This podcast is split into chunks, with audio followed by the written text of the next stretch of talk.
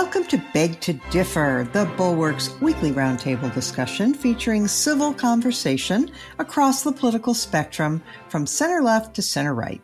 I'm Mona Charen, syndicated columnist and policy editor at The Bulwark, and I'm joined by our regulars, Bill Galston of the Brookings Institution and the Wall Street Journal, Damon Linker of the Week, and Linda Chavez of the Niskanen Center.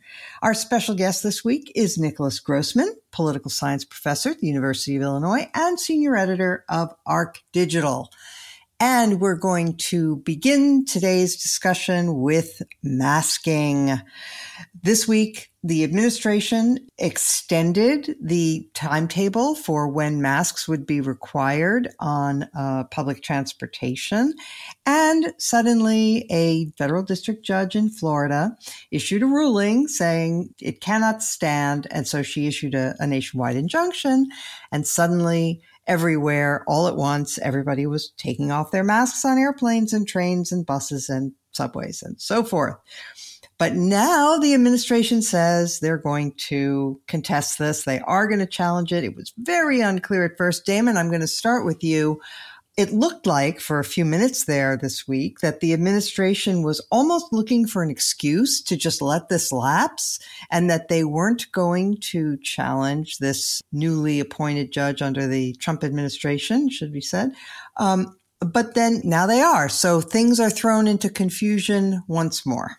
Yeah, I, I don't have a firm sense of how long this process is likely to take. Uh, I guess it, it'll depend on the courts to some degree till we get a, a, a more uh, firm ruling on this, but I, I think it's still possible that the Biden administration is sort of going through the motions here, uh, feeling like it needs to do due diligence because the, the ruling from the judge did not appear to be an especially uh, uh, thoughtful one, in my opinion. It was it was one of these things where I, I thought, well, that looks sort of arbitrary, but then again, are I, you referring to her dis- discussion of the word sanitize? Sure, that went on for pages and pages. yeah, I don't know where a lot of that comes from. I mean, uh, you know, not to be too uh, prejudicial about it, but I got an email a little while ago from the Claremont Institute crowing about how this judge took part in one of their conferences conferences a few years ago, and they were sort of attaching themselves to her and trying to to say, "See, look how influential we are." This Trump judge. Uh,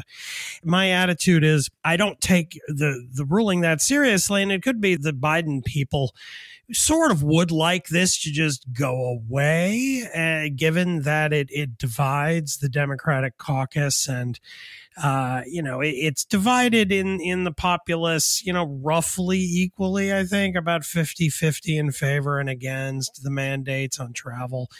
So, you know, in the end, they might think, well, we would like this to kind of disappear, but the, the reality is this is such a, a bad ruling. It could have implications later for the capacity of the CDC and other federal agencies to make regulations for the sake of the public good in a pandemic. So, they have to fight the fight. I do think that this is, as I just indicated, a pretty divided uh, issue for the Democrats and for Americans in general. I mean, just on March 15th, the Senate voted 57 to 40. That included uh, all Republicans except for Mitt Romney, and then eight Democrats joined together to get rid of the uh, travel mask mandate. Um, in our day and age, that that counts as a sweeping bipartisan consensus. Mm-hmm. Uh, I know it really isn't in in you know more historic senses where you would get more, and even lately when it comes to you know declarations about the war uh, in Ukraine and Russia and so forth, we still get close to unanimity or even unanimous votes. But still, 57 with eight Democrats included isn't bad, and I think that the main reason why it didn't go beyond that is because Nancy Pelosi knows that it would divide her caucus in the House and she'd rather not force her members to take that position. So it probably wouldn't have gone anywhere. Biden claimed he would veto it if it did come to his desk, but he probably was hoping it wouldn't, maybe even picked up the phone and asked Nancy Pelosi to keep it where it was. So I, I think in the end, the Biden administration uh, doesn't mind all that much that this judge has sort of taken this out of the political realm for a little while, and we'll see how it gets resolved. Anecdotally, my wife just traveled on a plane today. She said roughly 50% of the plane people had masks on, and that kind of fits the data around 50%. Um, I'm going to be traveling in about a month on a plane. I'm against the mandate by this point. I'm glad that it was struck down, although the reasoning didn't seem very sound to me. I don't really approve of having one, but I will voluntarily wear a mask on a plane when I travel. Why? Well, because I want to minimize the risk that I'm going to get sick on my trip or when I first come back. But whether it needs to be imposed by the government, uh, I, am not really convinced of it by this point. Everybody I know, and I know a lot who have COVID right now, every single one of them are vaxxed and boosted and have pretty mild cases. No one has a serious one. Uh, if we're going to learn to live with this as an endemic issue rather than a pandemic one, we have to get used to making these decisions on our own. Okay. Um, Nick Grossman, uh, first of all, nice to have you. So some people say that um, the administration has to challenge this because what's at stake is the precedent that this sets. That this ruling says that the CDC does not have the authority to impose something like a nationwide mask requirement and that this would hamstring the CDC going into the future when next time we have a public health emergency. But I don't find that persuasive since this is just the ruling of one district court judge. It could be challenged later on. It wouldn't have that much precedential value. It's not as if the Supreme Court ruled. But the other thing that I would like to hear you on is in order for the CDC and other public health authorities to have trust, uh, to, to maintain the trust of people, they have to be seen to be making reasonable rules. And arguably, this rule was so flouted and was so kind of ridiculous in its enforcement that it didn't meet that test. Please wear your mask at all times except when you're actively eating and drinking. Uh, so what what do you think about that problem? That the, the rule itself was um, not clear and and mostly flouted. So first, thank you for having me. I'm happy to be here. Uh, and on masks themselves, I don't have really strong opinions. Um, I also thought that the policy of everybody take off your mask to eat and drink and breathe into this closed space a lot and then put your mask back on was uh, probably useless or uh, at least a, a, very low value and clearly people a lot of people weren't following it. Um, so it's not that the policy itself i thought was necessarily good um, although i do think people maybe overdid it in terms of turning it into a culture war symbol. But the ruling itself i think is a, a bigger deal in that um, not only was this an example of a judge claiming that the administration does not have a power to do something that uh, the statute pretty clearly looks like it does and had to torture language, especially about that word sanitation, uh, to say that the CDC can't issue regulations to reduce the spread of deadly diseases across state lines unless those regulations involve physically cleaning things, uh, which sort of makes no sense. And um, I know it was ridiculous. So to to have that as a precedent, I think the Biden administration is in a bit of a jam because whether they want to implement the policy or not, and people weren't really following it, um, at least enough people that it was making it that the virus, if people had it, would get into the air anyway um, that they almost have to because it has to be overturned by some other judge higher up because otherwise it's established that then the CDC doesn't have this power. And it's actually part of a longer concerning trend of various federal judges short of the Supreme Court issuing nationwide injunctions that throw national policy into chaos. There was uh, judges that stopped Obama's immigration policy in 2014. Um, there were multiple injunctions that stopped Trump's uh, travel ban, uh, also immigration policy um, in 2017, 2018, um, and now there's this one. And that's the sort of thing for legislatures, for executive branch agencies to make, not for the judiciary. So I agree about the CDC rules, but if you actually look up some of these health recommendations, there are all sorts that people don't follow. Things about how you're not supposed to have more than, I think it's like two alcoholic beverages in any 24 hour period for example, or that five alcoholic or six alcoholic beverages in the space of one week is binge drinking and you shouldn't do it. I think it is important for them to have credibility, of course, but also that it is somewhat useful to have people who are saying, this is what the maximum caution is, this is what we, the people recommending maximum caution, would say you should do. And then a decision for the public and for politicians to say, okay, we're going to balance that against other considerations, other risks, and we decide, you know, say not to follow it or not to make it a enforced policy. But I don't think they can let it slide because the separation powers questions are too big. This issue of nationwide injunctions is controversial, and I will put in the show notes a report that was requested from the Congressional Research Service about this very thing. Linda, let me let me turn to you further on this CDC.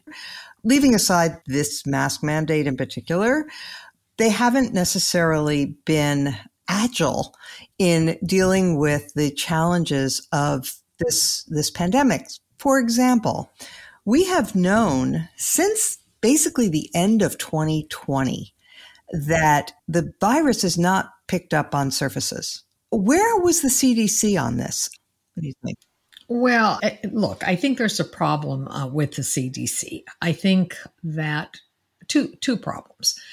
We did have a novel virus one that nobody knew anything about.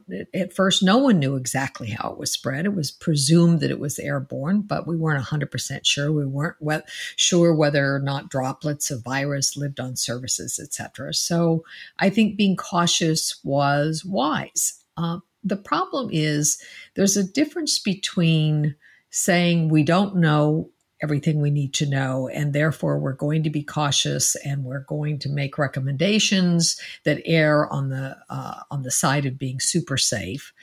And putting in place rules and telling employers, for example, and the whole transportation system that we're going to follow certain rules.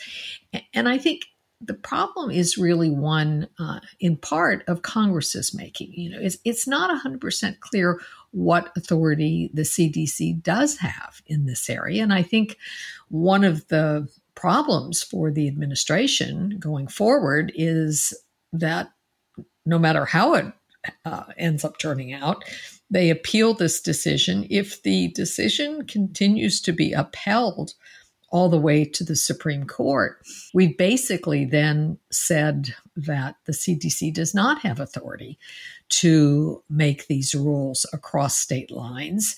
Uh, it throws it back on Congress to decide whether the CDC or some other agency does.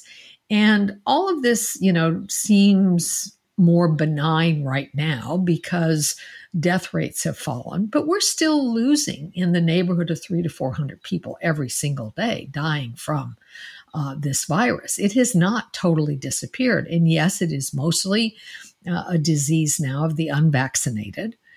But uh, that's still a fair amount of people to die. And uh, I worry that being so quick to shoot down rules and recommendations and not to have anything in place to um, to mitigate against it uh, is not necessarily uh, the best thing, you know, for future problems. We don't know what the next variant is going to be that comes down the pike. It, ha- it, it seems as if what's happening to the virus is that the new variants are more easily contracted, but that the illness is less. And part of that is because people are vaccinated, but it may also be that the virus itself is is weakening in terms of the, the kinds of damage it can do to the system. But you sort of wish that the, the Biden administration had been on top of all of this, that it hadn't come to this, that they might have been willing to look at, at relaxing some of the rules. I mean, I think the rules that I've talked about it before on this on the program, that the rules with respect to airplanes, which are so stringent, and which people seem to like, according to stuff I've read by our colleague Bill Galston, airplanes are one of the more safe places to be if you've got to be crowded together because of the nature of the air filtration system, which brings in constant flows of fresh air.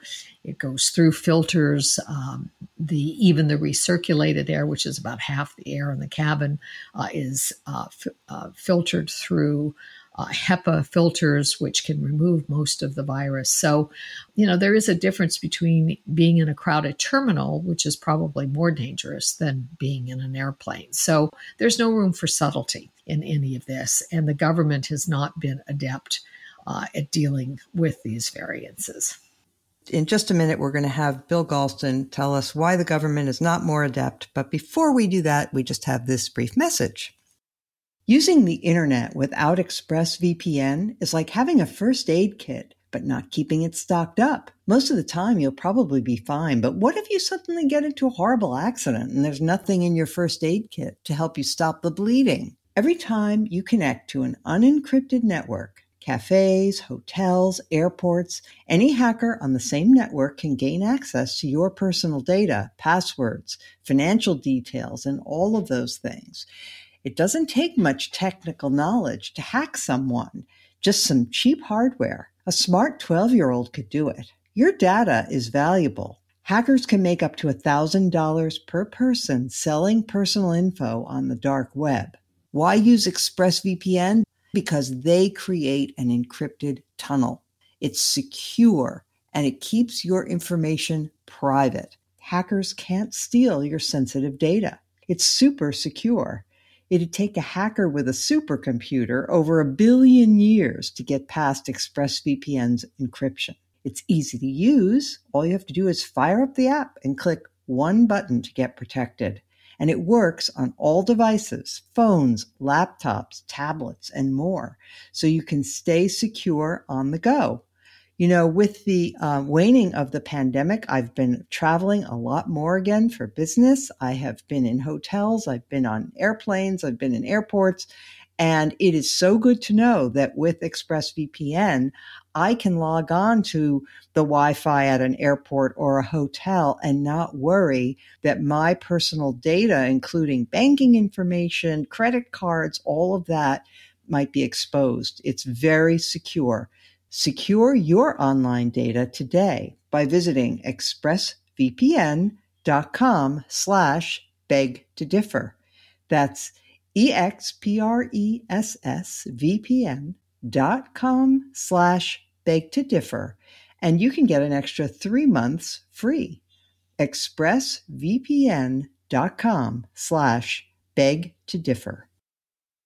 Okay, Bill Galston, the um, famous uh, economist uh, Thomas Sowell said there are no solutions, only trade offs. And uh, I want to ask you about that. I happen to personally think that this judge's ruling was really uh, kind of tortured, and I, I, don't think it's good law. But on the other hand, I think it was well timed to get rid of this regulation. It was imposed uh, during a time when we did not have vaccines or therapeutics. Now we do. People who are at high risk can continue, or people who, who just choose to can continue to mask. But uh, but it just seems that you know this is an attempt to sort of create a zero risk environment, and there are trade offs, and and some of them are that people behave very badly on airplanes who who don't want to put masks on, and flight attendants are forced to nag customers. What do you make of the of the trade offs involved here? Well, a lot depends on whether we're having a discussion about public opinion, about public policy, or public administration. And it's it's easy to have these threads all tangled up. So let me start off by being boringly empirical. Uh, Linda was kind enough to refer to the the sort of poll of polls analysis that I just posted on the Brookings website and sent around to all of you. And it's very interesting. The mask mandate for airplanes and trains, etc., is not a 50 50 issue in the minds of the American people. I'm staring at a survey that was just released yesterday showing that 56% of Americans are in favor of retaining the mandate only 24% are opposed to retaining it, and the remaining 20% are in the mushy middle and they don't know what they think. Intriguingly, the mandate for airplanes and trains is the only mask mandate that hasn't seen a plunge in support over the past year. You know, if you're looking at workplace masking, restaurants and bars and concerts, sporting events, movies, things of that sort, support is way down. But the only mask mandate for which support is a strong majority and has not wavered in the past year has to do with airplanes and trains. I confess I was surprised when I sat down to look at these data, but They are what they are. And I don't think this is necessarily a political loser for the administration, which a lot of other people think it will be. That's point number one public opinion. In the realm of public policy, the pattern since the pandemic began is that once the rate of infection begins to rise, it tends to continue to rise for quite some time. There are relatively few little blips and quite a few alarmingly large blips. The idea that we're out of the woods on this thing is, I think, premature at best. Now we get to the question of courts and administrative agencies. And here, as I'm sure everybody on the panel and most of our listeners know, there has been a long-standing effort on the part of conservative theoreticians and jurisprudence to trim back, if not eliminate outright, what is called the administrative state.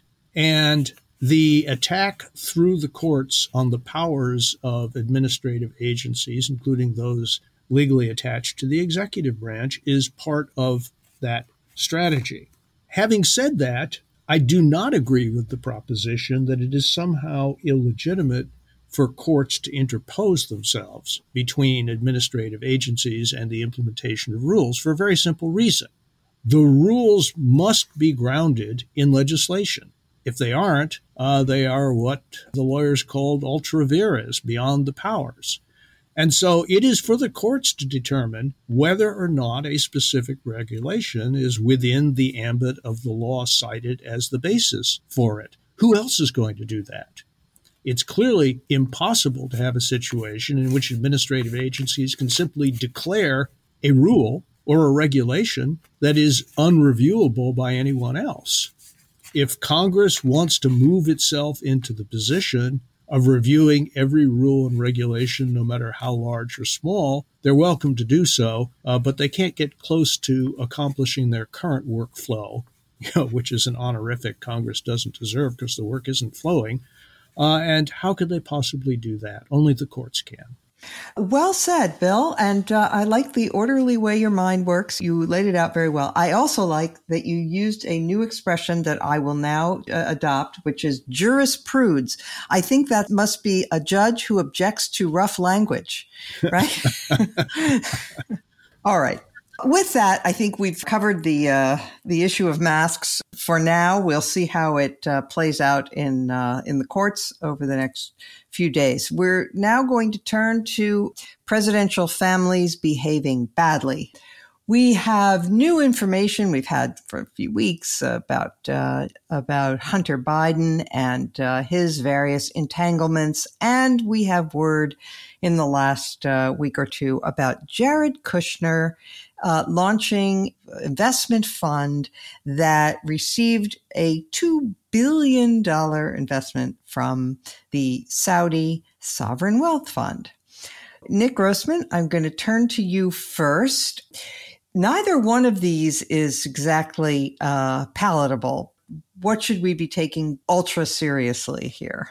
The thing we should be taking ultra seriously is Jared Kushner and other member of the Trump administration's corruption that doesn't mean that we should ignore something from uh, Hunter Biden or anybody else, but the comparison to them, which is often used as a sort of, you know, whataboutism, a what about Hunter, almost as a way to argue that two wrongs make a right, or I guess two wrongs make an okay, or make a don't worry about it, um, that it's useful in the comparison because uh, Hunter, if he has um, you know some degree of sleaziness that kind of reminds me of Roger Clinton or maybe some other like uh, sleazy presidential relatives that has maybe traded on the family name, and that's something that's a, a conflict of interest. It's worth investigating, perhaps. You know, it's a reasonable uh, reason to look into it. But also, in the process of looking into it, it's clear that he never held any government position. He didn't change any government policy as a result of it. And Kushner puts us into sharp relief of this is what it actually looks like. Of here, he was somebody who first uh, could not pass his security clearance applications because of concerning foreign ties, and Trump gave him a top White House position anyway, which is the president's legal authority uh, to do so. They can make give any information, any classified information to anybody at will. Uh, that's within presidential power. So it's legal, but it's really not good for the country. And the way that we saw it was not good for the country is that uh, Kushner became a prominent consumer of U.S. intelligence, of things that didn't even pertain to foreign policy he was working on. And he ran a sort of shadow foreign policy going around the State Department and the Defense Department. He had met with uh, MBS, then uh, trying to rise and consolidate power, uh, Mohammed bin Salman of Saudi Arabia, um, and uh, met with him in advance and uh, quite possibly gave him some classified U.S. intelligence because the next day, after they had stayed up all night together, uh, the next day there was a big purge of a lot of Saudi arrests and consolidation of power and kind of generational turnover within Saudi Arabia.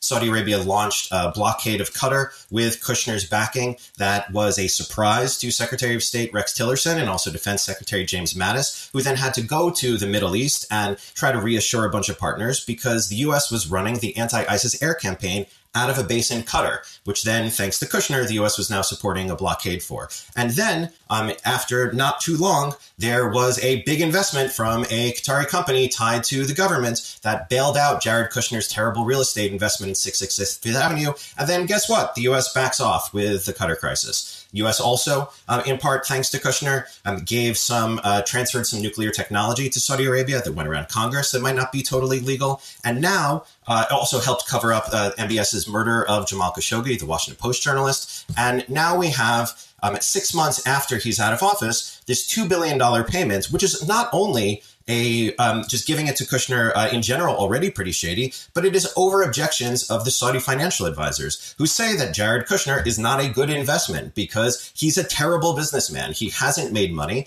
and he has what his kind of big claim to fame was being born to a rich father and marrying a rich guy's daughter, and then you know subsequent president's daughter, and now he is getting an unusually high payment out of this, a management fee out of it, um, that it would be higher than a lot of firms with people who have successfully uh, made money, um, successfully proven to be good investors, where Kushner himself is going to pocket $25 million out of that 2 billion investment.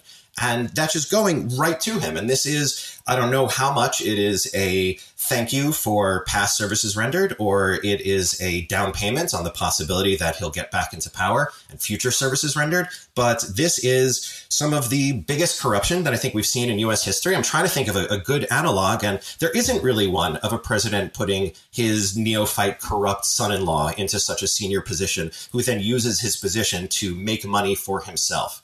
I remember writing in 2016 of concerns about the Clinton Foundation, about the charity, that if Hillary was going to win, that there shouldn't be some private interest of the president that foreign actors can give money to, even though it's a charity and even though it has a record of having done some good work that still it would be something where then oh maybe if you give money to the charity then there's pressure to talk to uh, you know then you get a meeting with the president possible uh, influence peddling other problems like that. And that was a i still think a reasonable concern. And now we see the real thing at much bigger scale. And i don't know if it is so many things going out of the war and covid and all the other problems uh, or if it is that there's so much corruption from the trump administration or if people are just kind of fed up with it or exhausted exhausted by it, but it is not getting nearly att- the attention that it deserves. I don't know if I've ever seen something so corrupt, and it changed U.S. policy in real detrimental ways. Part of the reason why U.S. policy is in trouble with Iran now is because Kushner took bribes to change it.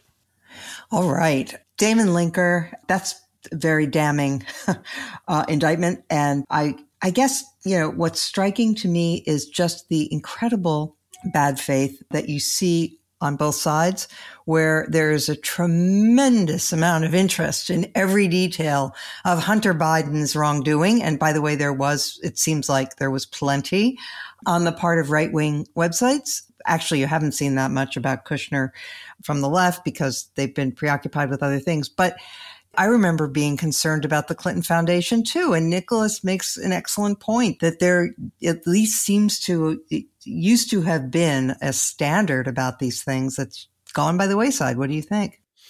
Oh, absolutely. And uh, Nick did a fabulous job. He'd be a very good prosecutor. Yes. He, uh, that was a pretty. he chose the wrong field, Nick Grossman. yeah, that was a pretty compelling uh, bill of indictment there. And and I, I fully endorse it. You know, Hunter Biden seems like a, a, bit of a creep. He's he's been involved in some nasty stuff. He he appears to have tried to use his his family name, his father's position as vice president, uh, and then the potential of him becoming president to to secure deals for himself, make money, uh, influence peddle to uh, aggrandize himself uh, in ways that are pretty sleazy but it simply does not compare. It's, I think, probably worse than, you know, Billy Carter, Jimmy Carter's, uh, you know, peanut farming brother and the kind of scandals that swirled around him. I mean, how naive, how innocent that seems to us now that there were like congressional investigations of that.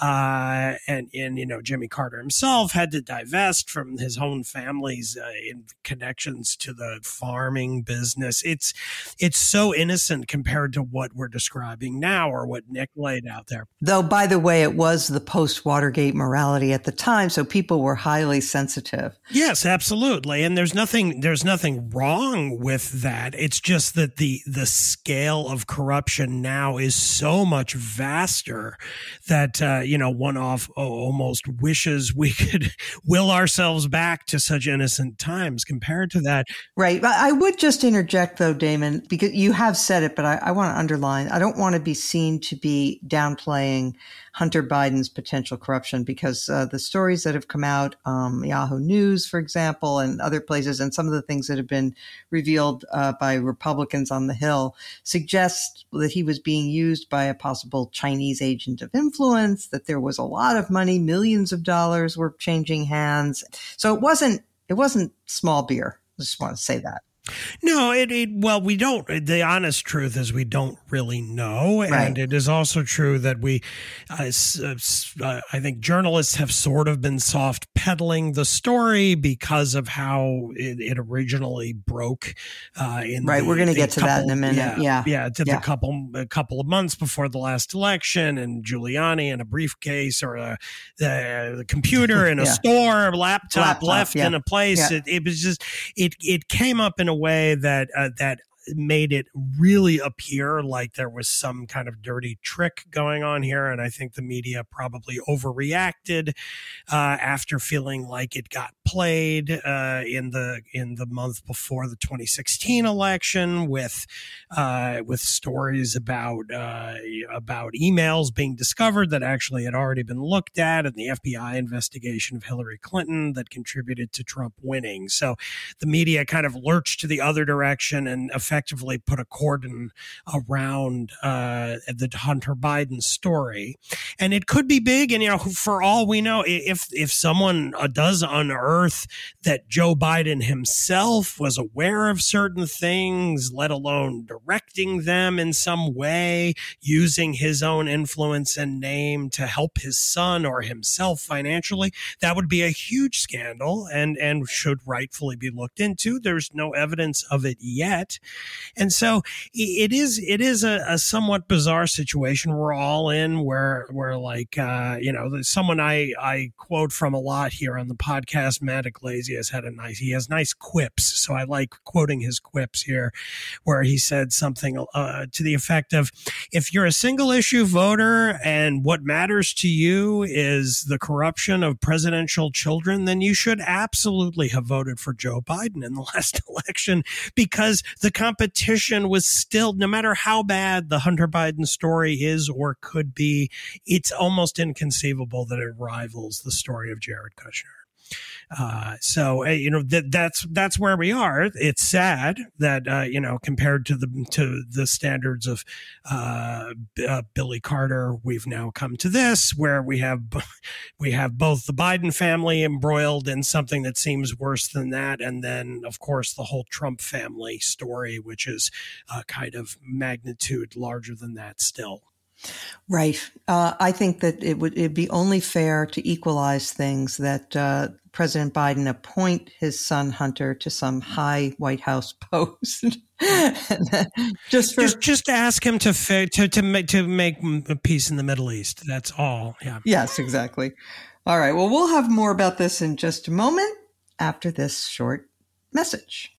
I wish this bag under my eye would just go away. If that sounds like you every morning, you are not alone. Bags and puffiness under the eyes are a problem for millions of American men and women. Until now. Introducing the new Genucel serum with plant stem cell technology from Chamonix. Susan from New Jersey wrote, I've been using Genucel for a couple of months. The puffiness around my eyes is gone. Even the crow's feet and small lines have disappeared and haven't come back. I love your product. I use it under my eyes, around my cheekbones, and on my eyelids. Not only Susan, folks, I use it and I love it. And with its instant effects, you'll see results in the first 12 hours, guaranteed, or your money back. During the Genucel Mother's Day sale, save up to 50% on all Genucel products at genucel.com now. Go to genucel.com slash beg to differ. Order today and Chamonix will include a surprise luxury gift absolutely free genucel.com slash beg to differ. One more time, that's genucel.com slash beg to differ. All right, Linda, let's get into a little bit of the story around Hunter Biden's laptop because this has been the source of certain amount of hand wringing on the part of some people saying the press was uh, carrying water for the Bidens by failing to follow up on this story when it broke. And this shows the corruption of the so called MSM, the mainstream media. I don't know. I mean, I don't know how you think about it, but I don't think that it's really, it illustrates that problem. No doubt there were some people who were motivated that way, but as, as I recall the story, it emerged little less than three weeks before the election. It was, you know, a laptop left at a, at a repair shop but person who brought it to the FBI's attention was none other than Rudy Giuliani, who had just returned from trying to scare up dirt about Hunter Biden from, of all places, Ukraine. And there were many other aspects of the way this thing broke that would have been enough to make ordinarily skeptical person say, hmm, this needs a little more checking. What do you think? Well, first of all, I think the press is right to be wary of October surprises, and this was an October surprise in the waning days of the election. The provenance of this laptop was very dicey in fact, what was, I guess, the actual laptop was eventually turned over to the FBI. But what was being sort of passed around was a much copied hard disk, supposedly. And it wasn't just evidence of corruption, financial kind of possibility of corruption with Burisma and the Chinese and other entities. There was also sex involved. There were supposedly dirty pictures, other kinds of things of titillating value. And it's the kind of thing that at the ending days of an election, particularly when you don't know where this material came from, the fact that it's given to you on a hard drive that's been copied doesn't mean that it hasn't been downloaded in a hacking operation and having gone through the 2016 election when in fact the Russians were hacking into the DNC and getting emails and then you know passing them on you know it wasn't i think unreasonable for people in the press to be skeptical. Now we're past that the press has had an opportunity. The New York Times has, in fact, uh, spent time analyzing the material. There are stories being written about it. So I'm not. And there is a federal investigation. Right. I think one of the big differences, though, and I think Nick is right to point this out, is that the kinds of things that Hunter Biden is being charged with are disgusting. They're sleazy, if true. He clearly was, I think, indisputably making money off his dad's name and position, as was Joe Biden's brother. All of that is, is really unseemly. But it's not of the scale in which we're talking about Jared Kushner, where Jared Kushner is not just you know getting two million dollars uh, invested with him, making money off it. He is shaping American foreign policy. And Biden was not doing that. This was not part of a big overarching scheme to change the direction of American foreign policy, as there was with Kushner. So I think that makes it in and of itself more dangerous. Sadly, it makes it less sexy to the kind of people who you know want to watch detective shows on on uh, reality TV trying to dissect this these kinds of stories. It's not as sexy a story as the Hunter Biden uh, story is, but it's a far more serious one.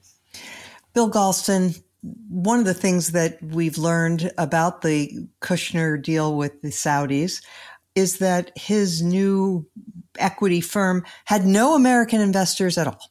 And this is one of the things that the firm that was uh, assigned to do due diligence uh, pointed out to the Saudi sovereign wealth fund that they would be the biggest investor and the only, uh, and, and that there were no Americans who were involved and that the, um, the pitch apparently, um, that, that the that Kushner was using to attract investment was not his expertise in investing money or you know anything along those lines and have a, a background in finance at all he's a son of a real estate mogul and uh, but it was all about his contacts and uh, and how he could uh, grease the skids for people through knowing the right people. I mean, kind of just blatant uh, attempting to sell influence. Well, it's hard to disagree with what you said. It's hard to disagree with what Nick said. There's an old joke that seems to me to apply to Kushner. Uh, when the question is posed, how can you make a small fortune? The answer is start with a big one. Kushner is not only totally without experience in the world of finance, but he's also, even though he's the son of a real estate mogul, he doesn't seem to be very good at real estate either. You know, Nick referred to the Park Avenue fiasco. That was a big one, right? That that could have come close to bringing down the entire family firm if it hadn't been refinanced at what I would call sweetheart rates under very gentle conditions by a foreign entity. Having said that, I'm scratching my head as to what more I can add to what has already been said. Jared Kushner is a privileged young man who is abusing his privilege. Hunter Biden is obviously a troubled young man.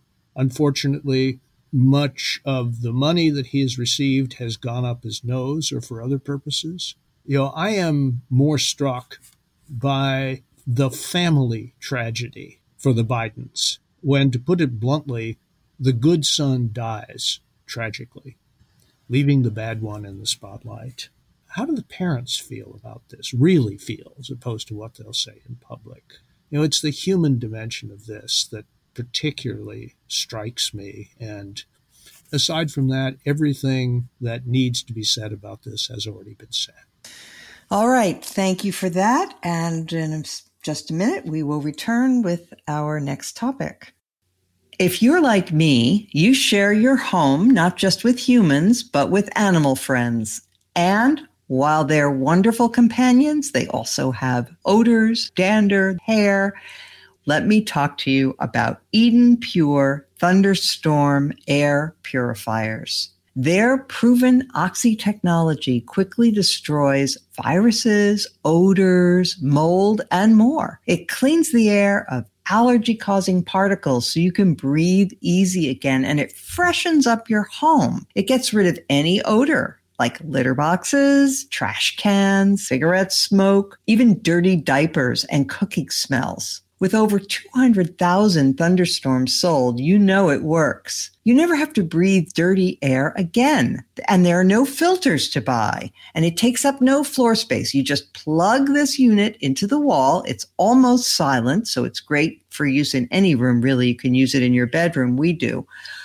And we also have one in the room where the cat's litter box is. Plus, all the units come with a six foot USB cord. They are compact, great for traveling. You can use it in hotel rooms or wherever you might be going. So go to EdenPureDeals.com, enter the discount code MONA3 to save $200. That's Three thunderstorm air purifiers for under $200. Shipping is free. All right, our third topic, I want to just play a clip from our friend James Carville because he has advice for Democrats. Problem is, they are a weird political party. They need to be branded as such. These 26 QAnon people, all right, that's not that, that's not necessarily the extreme. I mean, these are people that talk about testicle tanning. These are people that like go to Hungary for conferences. These are not normal by and large, a large part of the Republican Party is just out and out weird. And when you have Moscow Mitch saying we need more sane people, that means you got a lot of really crazy people. It, look at the, the clip when uh, Peter Navarro, that guy was a serious person in the White House. You telling me that he's a normal human being? No. and, and he's not even among the worst. so James, eh, I think, has pretty unerring instincts. Linda, I'm going to come to you first on this one.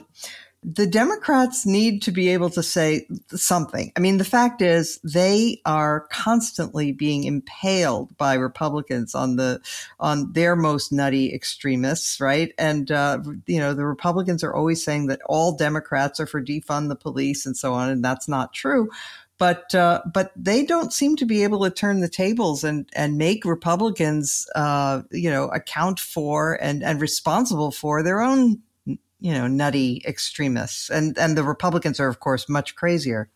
Well, and I think when uh, James Carville talks about weird, um, I listen to him. he knows a weird person when he sees one. Uh, he's he's got pretty good uh, instincts in that arena.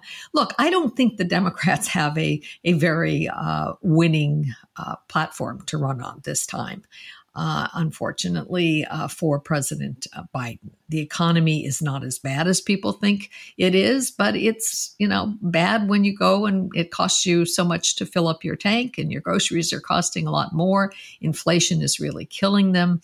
I think the culture war issues hurt the Democrats. There are just a lot of things going against the Democrats.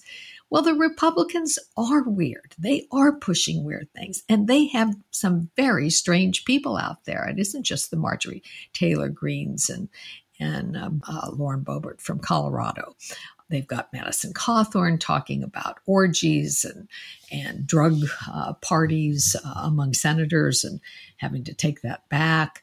Uh, they they've got uh, a very strange array of people, and they're pushing some very strange things as well. I mean, the whole all during the the COVID uh, pandemic, the pushing of you know horse dewormers and uh, and that kind of nonsense. President uh, Trump himself suggesting ingesting bleach or putting ultraviolet uh, lights inside our organs, those kinds of things. So I, I think um, I, I think James is not wrong, and I think if if they can poke fun, if they can make getting people to laugh at politicians is a very effective technique uh, in in combating uh, bad ideas. And so, if the Democrats can do that, uh, I think it might might be good to listen to James Carville on this one. Okay, so uh, Nick Grossman, mockery, good idea. Well, sure. I mean, I like mockery, and I think it has you know political value. Uh, I, agree that the you know obviously a lot of the Republicans are weird, and I also think that some of them have, have taken a very serious turn against U.S. constitutional democracy, and that there should be some way. I mean, I'm not a, a campaign advisor. There should be some way to get some uh, political success from that. I mean, there's so much evidence for it uh, in covering up uh, January 6th or in supporting Trump's lies about the election or anything else about it. Um, as a political strategy, I wonder, though, if it can work. And the reason why is because there's a asymmetry in American politics that I, I don't fully understand. I'm not sure what to do about, but where the Democrats tend to run against and liberals argue against senior Republican politicians. There, it's uh, Donald Trump and Mitch McConnell and the uh, conservative justices on the Supreme Court. That that's where they really direct their ire, or maybe it's some institutions like that. Whereas Republicans run against the left, broadly defined, and they have done quite well at making. And their audience seems very receptive to making it where anything that anybody that is vaguely on the left, whether it would be a politician or a media figure or a university professor uh, or some random liberal on TikTok, and this becomes somehow a problem for the Democratic Party, whereas the Democrats have a lot of trouble getting Republicans to even be held responsible for their own senior leaders that they're still supporting. And something uh, about this where I wonder if uh, Carville's recommendation is almost saying, hey, Democrats, do what Republicans are doing. And I don't know if that will or won't work, in part because something that will motivate Republican voters who are angry at the left might not vote, uh, motivate Democratic voters who might not really care about some random conservative in some random place. Bill Galston, so what Democrats would be asking voters to care about is one, their sort of nuttiness and two their threat to the republic. I, unfortunately it just does not seem to be the case that voters average voters are going to go to the polls and pull the lever for one party or another based on their judgments about who's more of a threat to the health of democracy. They they will vote though on gas prices. James is a very shrewd political observer but on this one i have to part company with him it drives voters crazy when you're talking about things they don't care about and trying to persuade them that they ought to care about the things that you care about because it would be useful if they cared about them. It is simply not going to work. It might conceivably have an impact when everything else is tranquil, when there are no big issues on the minds of the voters, but that is simply not the case right now. And it is a desperate effort to change the subject. I don't think it will work. Just one more thing quickly. Extreme is not the same as weird. And the Republicans are attacking the left on the grounds that their proposals are extreme. Defund the police, abolish ICE, open borders, etc., etc. And so they're simply not interchangeable. They are not political equivalents. And that is another reason why I'm extremely skeptical that following James's advice will lead to a good result for Democrats. Damon, this week, though, we did see the speech by a member of the Michigan Senate go viral. Her name is Mallory McMorrow, and she responded to an attack by one of the other uh, members of the Michigan Senate, accusing McMorrow of of encouraging grooming of children. Uh, one of the more disgusting accusations that's being thrown around by the right these days for anybody who opposes their view of things. She gave a rip roaring speech that has a lot of people saying this is how Democrats can respond to the culture wars. What do you think? Well, I, I, you know, I'm eager to see it tried and then see what the results are. I guess. I mean, I I have had my assumptions about what works and doesn't work in American politics subverted and turned upside down so many times since 2016 that I sort of don't trust my judgment as much as I used to.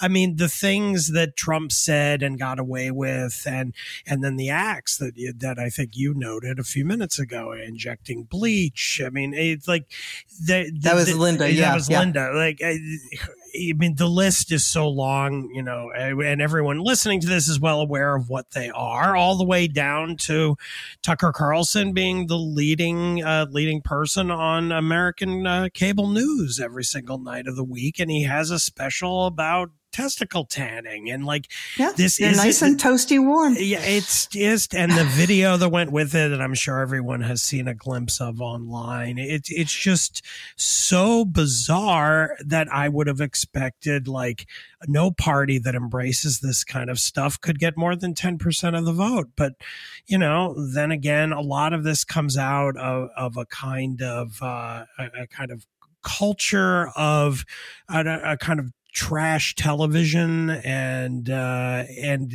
it it seems to appeal to a large enough portion of the country plus doesn't repel a large enough different portion of the country that the Republicans are still able to cobble together, if not majorities, then sometimes pluralities. And even if not pluralities, they're able to put that together with uh, counter majoritarian aspects of our of our institutions to somehow remain competitive. I mean, it's it, there is something kind of goofy about the fact, and and frankly, for a lot of Democrats, very unfair about the fact that Democrats always seem to be embroiled in these debates about popularism.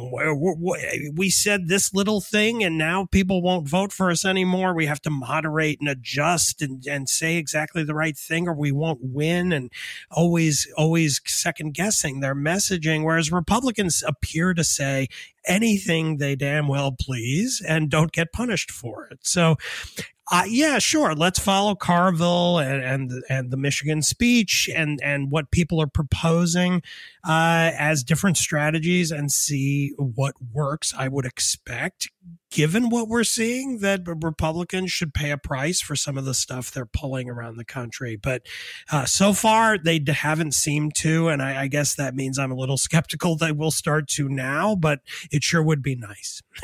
well, at least vis-a-vis the midterms, uh, they can they, they ought to be creative because they're heading for a real drubbing.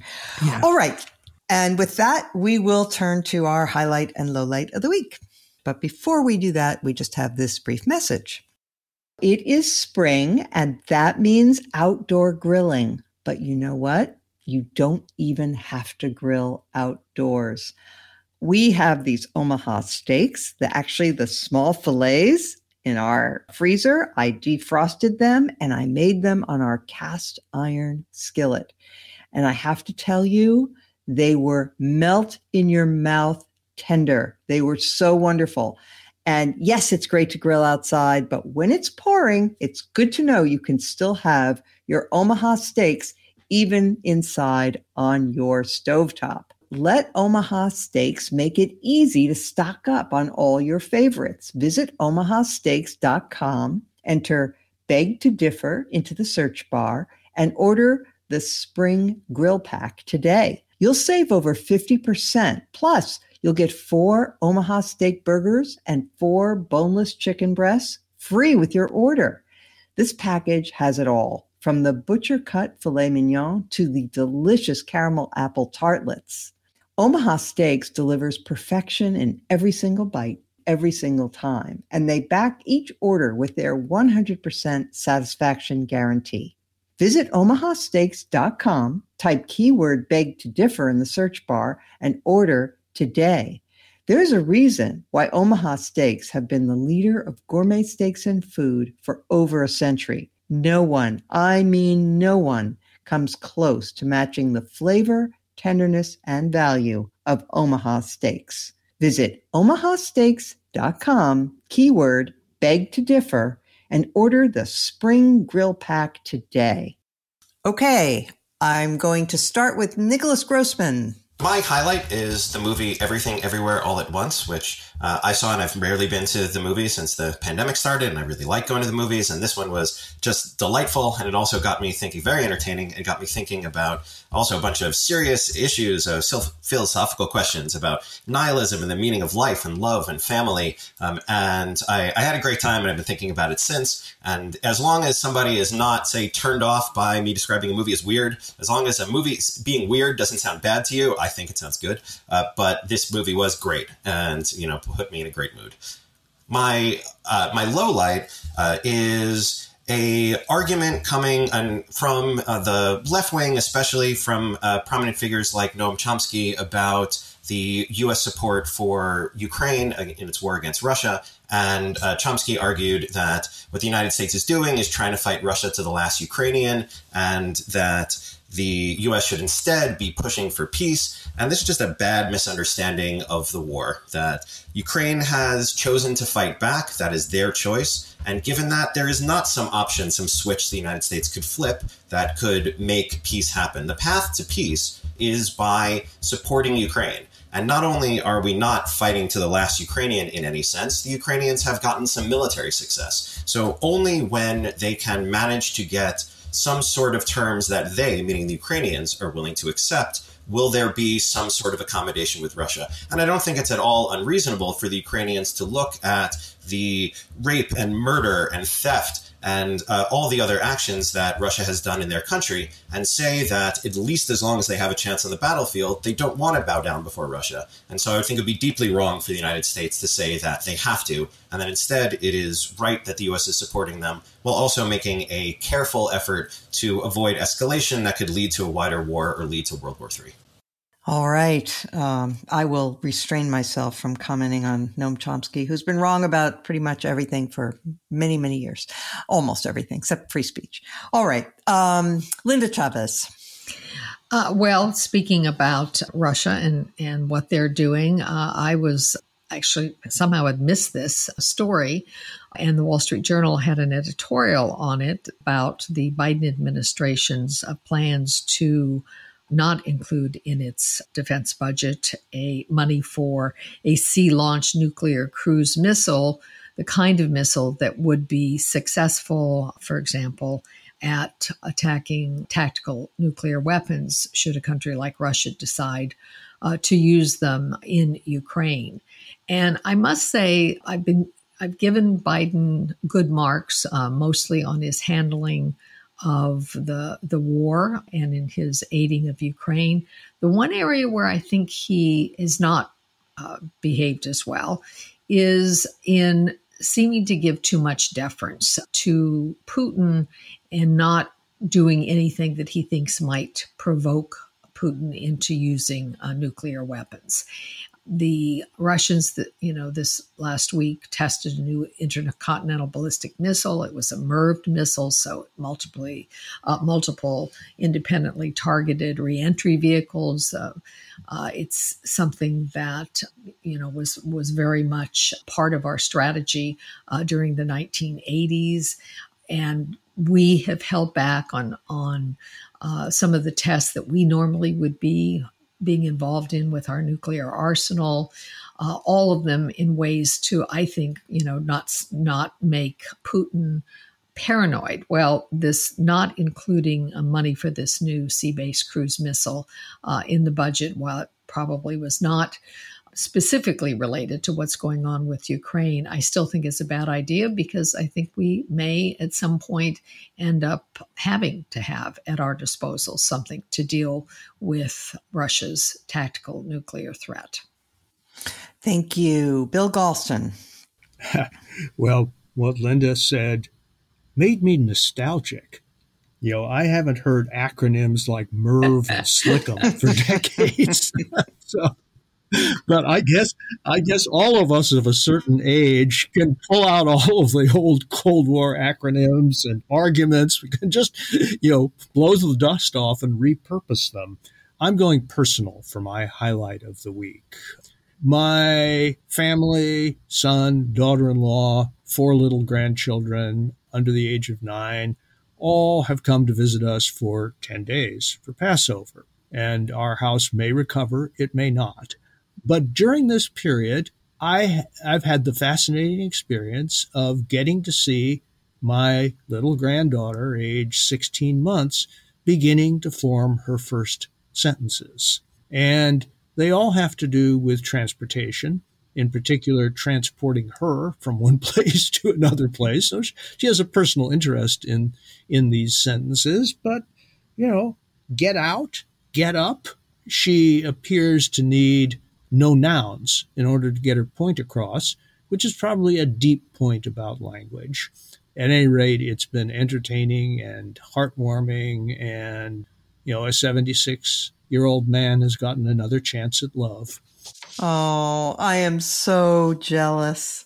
I'll just leave it at that. if any of my sons are listening. okay. Damon Linker. okay, well, uh, my selection uh, this week uh, kind of goes along with a few of the others uh, here at the end of the show, uh, dealing with uh, Russia and Ukraine and the war there, which we hadn't talked about on the show much otherwise. So that that actually is pretty fitting. It's still the major story in the world. Um, this actually is a, a, a, newsletter item from a, a, friend of the podcast, Tom Nichols. he writes a newsletter for the Atlantic titled Peacefield, as in war and peace and field put together as a word.